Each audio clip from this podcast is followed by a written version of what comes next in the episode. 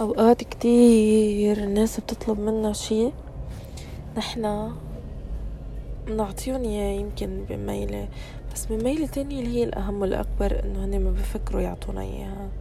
كتير بشع هيدا الشعور لما يكون الناس عندهم ثقة بحالهم لدرجة إنه بيطلبوا الشي المنيح من كل العالم بس ما عندهم استعداد أبدا إنه يعطوه لحدا. هيدا شعور بخلينا نشعر إنه عن جد قديش هن ناس سخيفين. هاي واحد قديش عندهم ثقة منا بمحلها بحالهم انه ولو انه أنتم ما بتعملوا خير ولا منيح مع حدا وبتطلبوا المنيح وال كل شي صح من كل الناس شو هالكبر اللي عندكم إياه؟ هيدا شي مش منطق اللي أنتم بتفكروا فيه. كتير منحاول نكون مناح لدرجة العالم تصير تاكلنا حقنا وهيدا للأسف هذا الشي بيوجع كل شخص فينا وكل شخص عم يسمعني أكيد. مارق بظروف معينة بحياته بهيدا الشي. الناس غريبة غريبة أطوار لدرجة آه، صراحة وصلي للوقاحة. وقاحة زيادة عن اللزوم. بس بنوصل لمرحلة عن جد قد ما نتوجع من هول التصرفات بنوصل لنقطة اللي هي اسمها بتشوفني بعين.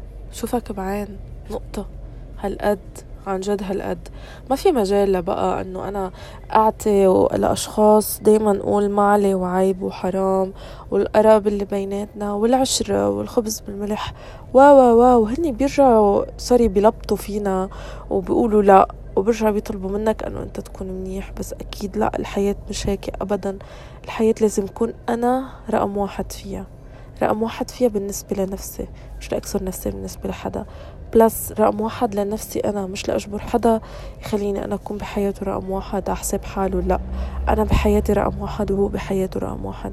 ما بدي أتعدى على المركزية تاعيته بحياته وما بدي حدا يتعدى على مركزي بحياتي.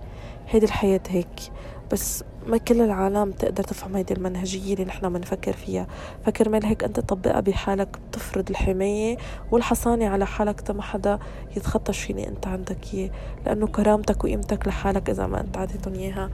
إذا ما أنت عطيتها لحالك ما حدا بفكر يعطيك إياها.